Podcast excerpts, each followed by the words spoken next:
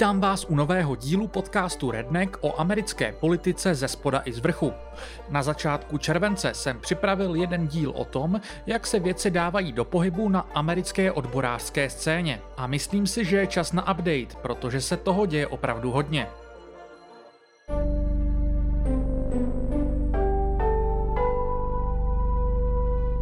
Nejdřív ale obecný úvod. Ani pravidelným posluchačům neuškodí si zrekapitulovat, že americké odbory mají za sebou asi čtyři dekády trvající zimní spánek. To se začalo měnit především v uplynulých deseti letech. Mezi první náznaky patřila například série učitelských stávek napříč Spojenými státy. Pak přišla pandémie a s tou pro mnohé zaměstnance hodně bilancování ohledně toho, co je pro ně v práci tolerovatelné a také hodně změn zaměstnavatele. To v USA pokračovalo i s odezníváním pandémie, kterou vystřídala vlna výpovědí. Té se vyloženě v americkém tisku přezdívalo The Great Resignation. Nejčastěji byla dávána do souvislosti právě s pandemí vyvolanou změnou priorit, ale také uvědoměním si vlastní hodnoty mnohých klíčových, nenahraditelných pracovníků. Na tuto individuální vlnu ale navazuje teď větší kolektivní reakce. Často v podobných odborářských dílech zmiňuji citát odboráře Krise Smolse Don't quit, organize, tedy nedávejte výpověď, organizujte se, který přesně tento étos vystihuje. Cílem není zlepšit jen situaci jednotlivce úprkem z nepříjemné práce, ale naopak zůstat a kolektivně se domoci zlepšení pracovních podmínek. Právě Smolsovi a jeho kolegům se následně podařilo historicky poprvé založit odborové svazy v americkém Amazonu. V měsících odeznívající pandémie se mluvilo a psalo nejvíce právě o něm, ale také o podobné vlně postupných odborářských vítězství v řetězci Starbucks. Svou roli tu sehrála také Bidenova administrativa, ke které se tu dnes krátce dostaneme. Biden kandidoval se sliby, že bude nejvíce proodborářský prezident v historii Spojených států. To je tedy především nízká laťka, ale faktem je, že minimálně v rétorické rovině se demokraté v posledních letech posunuli výrazněji k podpoře odborů. Už nevím, kdo tweetoval, že v současnosti je daleko častější, aby v celku i centrističtí demokraté vyzývali voliče, aby vstoupili do odborů, což je posun oproti předchozím dekádám, kdy jste se povětšinou mohli setkat s planými deklaracemi o tom, že každý má mít právo vstoupit do odborů, bez jakékoliv přímé výzvy do nich vstoupit. Jsou tu ale jasné škraloupy. Biden na počátku svého úřadování sliboval prosadit tzv. Pro Act, který měl výrazně posílit postavení odborů ve Spojených státech. Stejně jako velká část ostatní Bidenovy agendy spadl během prvního roku vlády pod stůl a demokraté jej nebyli schopni protlačit především přes Senát, i kvůli nevoli některých vlastních senátorů. Ještě větší zradou pak byla loňská hrozící stávka železničářů, kterou kongres s podporou Joea Bidena zaříznul, což jim umožnil archaický zákon regulující možnosti stávek právě železničářů, potažmo pilotů. Kdybyste se k ním chtěli vracet, o Pro Actu a hrozící železniční stávce jsem mluvil v 49. a 66. dílu. Nicméně ani tato selhání, respektive zrady, odborářskou vlnu nezastavily. A v Bidenově úřadování je tu přece jen jedno výrazné odborářské pozitivum. Jsou jím lidé jmenovaní k National Labor Relations Board, tedy Národní radě pro pracovně právní vztahy. Sem se opravdu Bidenovi a jeho okolí podařilo protlačit nejvíce pro odborářské úředníky za hodně dlouhou dobu. Série rozhodnutí z letošního léta by do budoucna mohla alespoň částečně nahradit neprosazený Pro Act a mít pozitivní vliv na snahy zakládat odbory ve firmách, kde v tuto chvíli nejsou. Pojďme se na ně podívat. Nejdůležitější rozhodnutí vydala NLRB na sklonku srpna v případě Cemex Construction Materials Pacific LLC. Je to opravdu přelomové rozhodnutí a souvisí s tím, jak probíhají v jednotlivých firmách hlasování o tom, jestli si skutečně zdejší zaměstnanci založí odbory. Nebudu zabíhat příliš do detailů, ale v praxi to funguje tak, že zaměstnanci, kteří odbory založit chtějí, se sbírají podpisové kartičky většiny zaměstnanců. Už v tuto chvíli by zaměstnavatel mohl jejich nárok přijmout a de facto tak uznat nově založené odbory. Jakkoliv dříve se tak občas dělo, postupně začaly firmy agresivně proti odborům bojovat. A přichází tak druhá fáze. Zaměstnavatel se obrátí na NLRB, aby uspořádala volby, které by založení odborů stvrdili, respektive potenciálně vyvrátili. To samozřejmě trvá nějakou dobu a zaměstnavatele ji rádi využívají k tomu, aby jakýmikoliv prostředky podemlali podporu pro potenciální odbory. A když říkám jakékoliv, tak mnohdy na hranici legality, či vyloženě nelegální. Ať už jsou to povinné mítingy, na kterých šíří protiodborářskou propagandu, nebo například omezováním toho, kde se mohou zaměstnanci organizovat nebo vyvěšovat odborářské plagáty. Zaměstnavatelé se v uplynulých dekádách příliš neobávali překračovat zákonná pravidla, jednoduše proto, že se jim to vyplácelo. NLRB jejich prohřešky buď to vůbec neřešila, a když už, dostávali symbolické postihy. Nové rozhodnutí NLRB to teď zcela jistě změní. Novým trestem, který úředníci vyvozují ze starších rozhodnutí a standardů za takovéto nelegální protiodborářské předvolební taktiky bude, že NLRB automaticky uzná odborový svaz. V praxi jde de facto o přehození důkazního břemene ze slabšího ze dvou zúčastněných, tedy z odborářů, kteří doteď museli dokazovat překročení pravidel zaměstnavatelem, naopak právě na něj. Zaměstnavatele, který teď bude velmi demotivován od toho brousit po hraně legality při boji proti odborům. Druhé aktuální rozhodnutí NLRB je drobnější, ale za zmínku také stojí. Mělo by osekat nekonečné odklady hlasování o založení odborů. Stálí posluchači Redneku si určitě vybavují, že právě odkládání voleb v kombinaci s jinými protiodborářskými praktikami patří mezi nejoblíbenější taktiky zaměstnavatelů ve snaze vyhnout se založení odborů. I to by teď mělo být složitější a NLRB nařizuje uspořádat volby co nejdříve.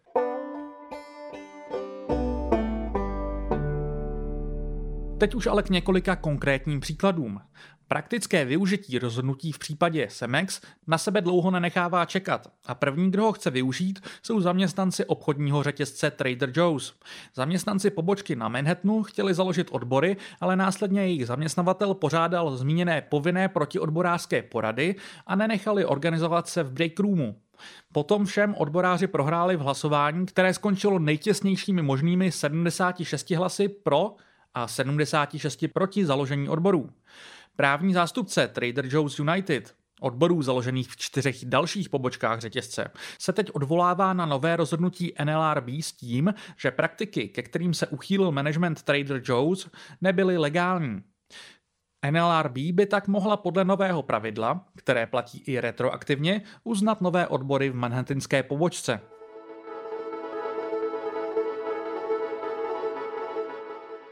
Teď ale k největší stávce, která přes léto hrozila a o které jsem mluvil už v minulém odborářském díle. Tu mohli mít na svědomí řidiči UPS, organizovaní ve svazu Teamsters. Platnost jejich kolektivní smlouvy vypršela na začátku srpna a poté, co se na počátku července zhroutila vyjednávání se zaměstnavatelem, vyjádřili Teamsters ochotu stávkovat. Hrozila tak stávka více než 340 tisíc členů. K té nakonec nedošlo, protože vedení UPS přistoupilo na dostatek požadavků odborářů. Ti sice nezískali všechno, co chtěli, přesto je ale nová kolektivní smlouva chválena jako největší výdobytek kolektivního vyjednávání v UPS od poslední stávky v roce 1997. Pro přijetí nové vylepšené podoby kolektivní smlouvy hlasovalo 86,3% Teamstrů při účasti 85%.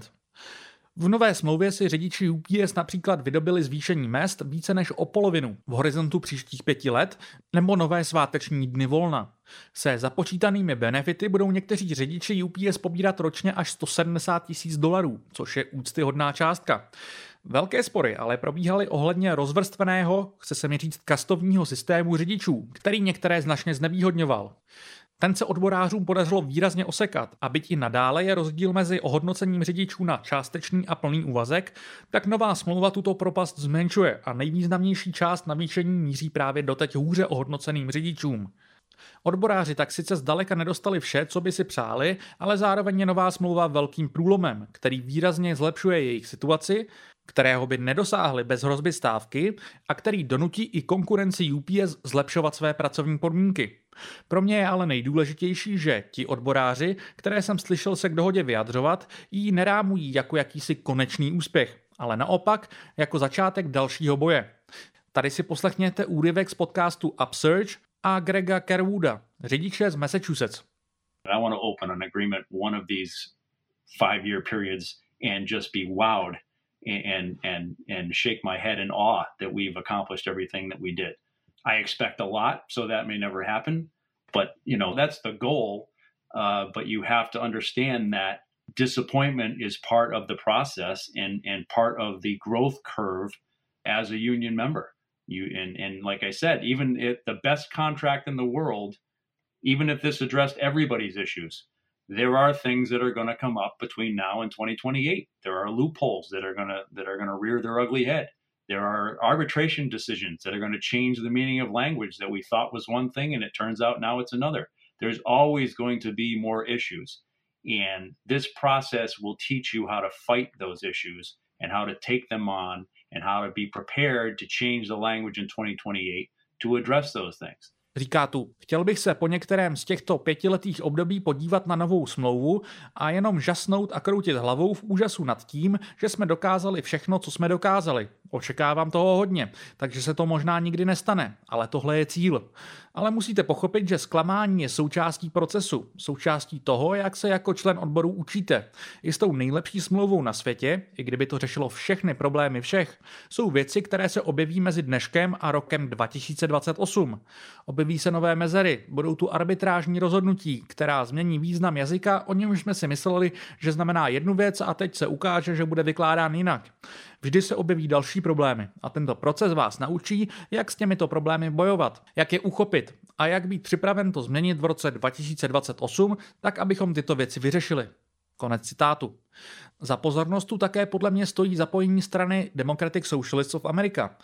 Jejich člena, Shona Ora, který je zároveň členem Teamsterů, jsem tu k potenciální stávce v UPS citoval v minulém odborářském díle. Přímo na webu DSA shrnuje svoje povzbudivé zkušenosti z celého vyjednávání a z podpory, kterou DSA pro Teamstry poskytovali. Kampaň Strike Ready se kvalitativně liší od předchozích levicových kampaní. Nepřicházeli jsme za pracujícími s vlastním programem. Nepřišli jsme jim říkat, jak mají vyhrát svůj boj, i když jsme se nikdy netajili svým nadšením pro stávku. Naši předáci se učili od řadových zaměstnanců a poskytovali jim podporu v jejich boji. Kampaň DSA byla vedena tak, aby rozvíjela boj pracovníků UPS zesílením jejich požadavků a vybudováním co nejširšího hnutí kolem Teamsterů. Levice se dlouho snažila přimět pracující, aby se od ní učili. Tentokrát se levice chtěla učit od pracujících, píše Or na webu DSA.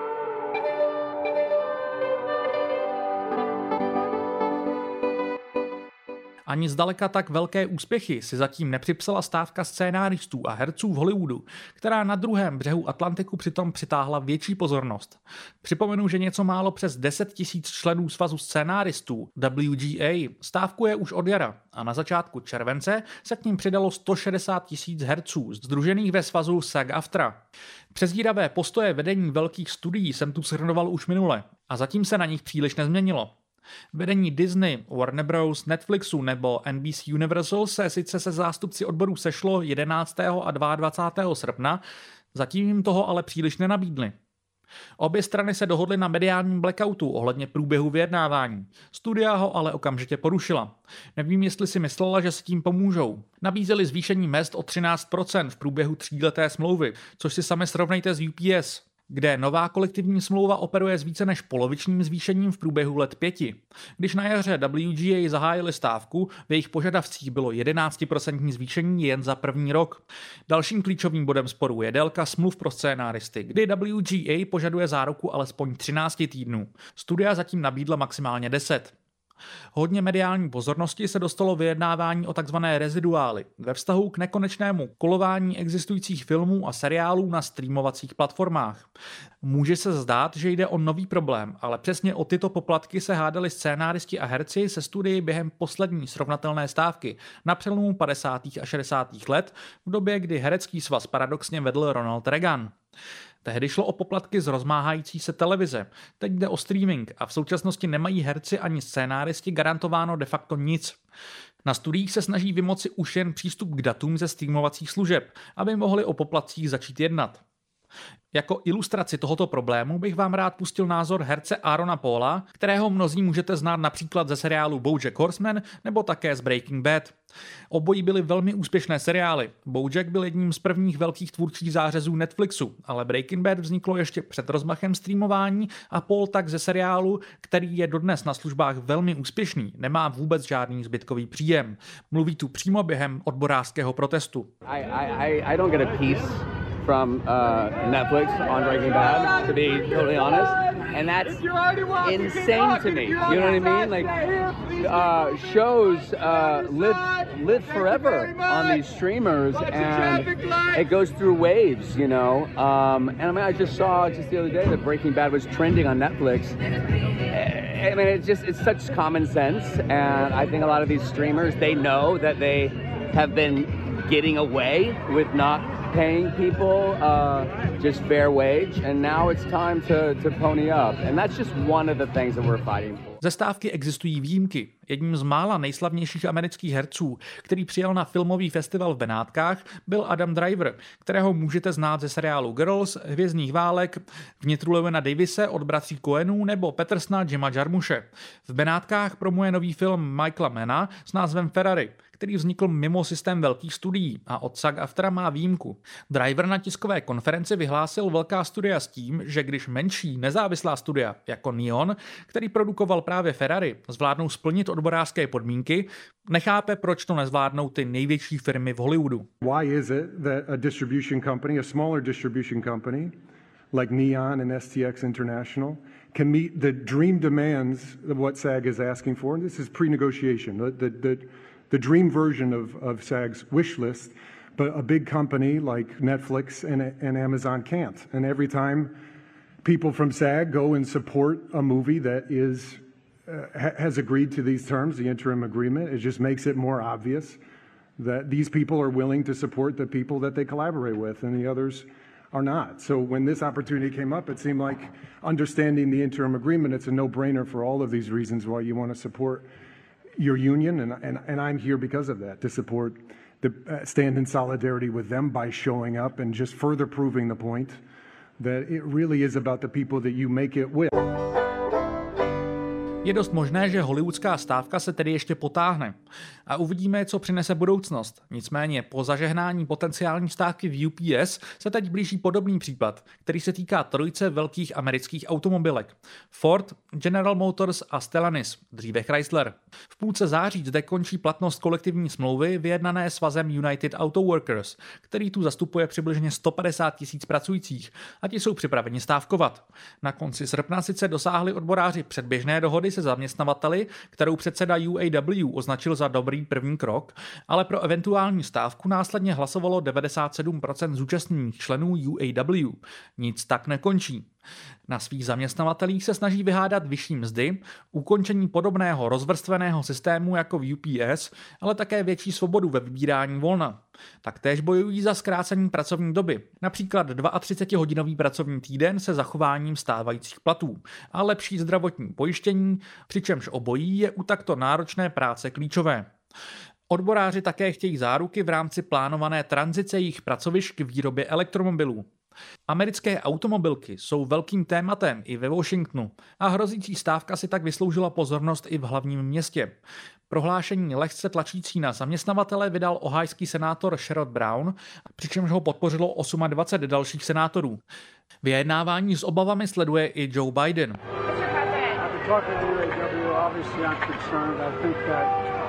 There should be a circumstance where the jobs that are being displaced place with new jobs, they should go to the first choice should go to the UAW members who had the job, and the salary should be commensurate. Dost možná i kvůli loňské zkušenosti železničářů si vedení UAW zatím drží všechny možnosti otevřené a Bidena zatím pro volby roku 2024 nepodpořilo. V uplynulých letech se v USA několikrát opakovalo, že vedení velkých svazů bylo méně radikální, než jak by si představovala členská základna, ale v případě nového vedení UAW tomu tak zjevně není. Členové našich odborů už mají zjevně dost toho, že žijí od výplaty k výplatě, zatímco korporátní elita a třída miliardářů si dál vydělává jako lupiči. Řekl k vyjednávání relativně nový předseda UAW Sean Fain.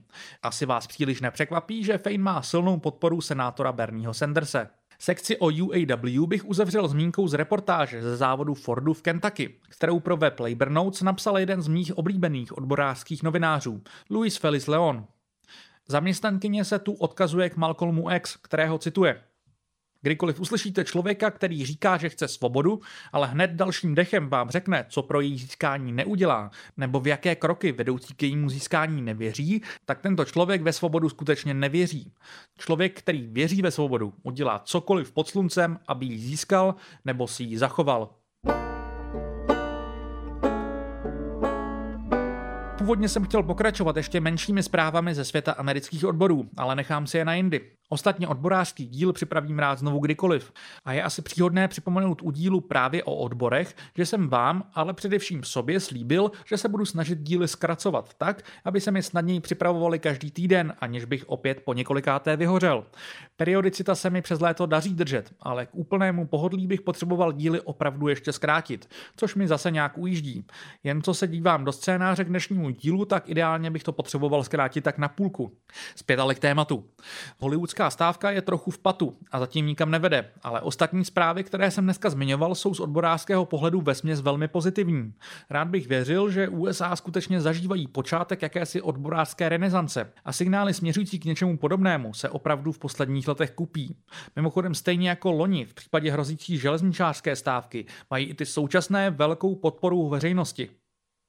Podle srpnového průzkumu společnosti Gallup dvě třetiny dotázaných Američanů podporují odbory. Ještě výraznější je to pak u konkrétních stávek. V případě té hollywoodské se na stranu zaměstnanců staví taktéž dvě třetiny dotázaných.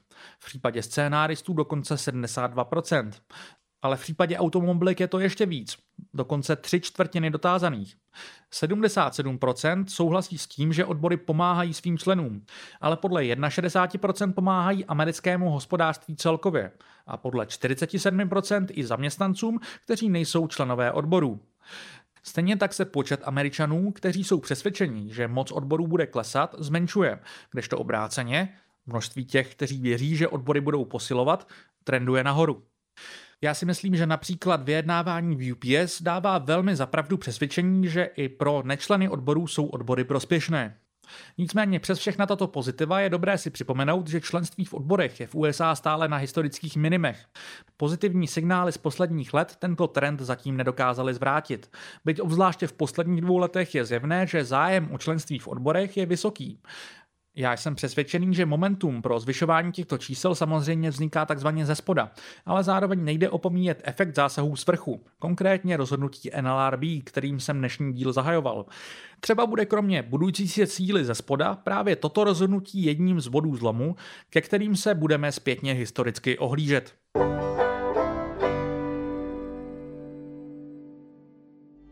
Díky, že jste dnešní díl doposlouchali až do konce. Redneck nyní vzniká primárně pod hlavičkou redakce serveru Voxpot a pokud chcete vznik tohoto podcastu podpořit, můžete tak nejznáze udělat finančním příspěvkem na webu voxpot.cz. Tento podcast ale nadále vzniká i díky partnerství s Alarmem a nepřestávejte proto prosím podporovat ani tuto redakci. Jako vždy závěrem říkám, že budu rád za jakýkoliv feedback, ať už na sociálních sítích nebo na mailu matěj.schneider zavináč. Zároveň bych rád zmínil, že v rámci Voxpot klubu, jehož členem se můžete stát, pokud přispíváte Voxpotu 250 korun měsíčně a více, se můžete připojit na Discord server, kde má Redneck svou vlastní záložku a diskutujeme tu s posluchači o různých tématech, případně o minulých dílech nebo i jiném dění v Americe. Pro dnešek se nicméně loučím a těším se zase příští úterý naslyšenou. thank you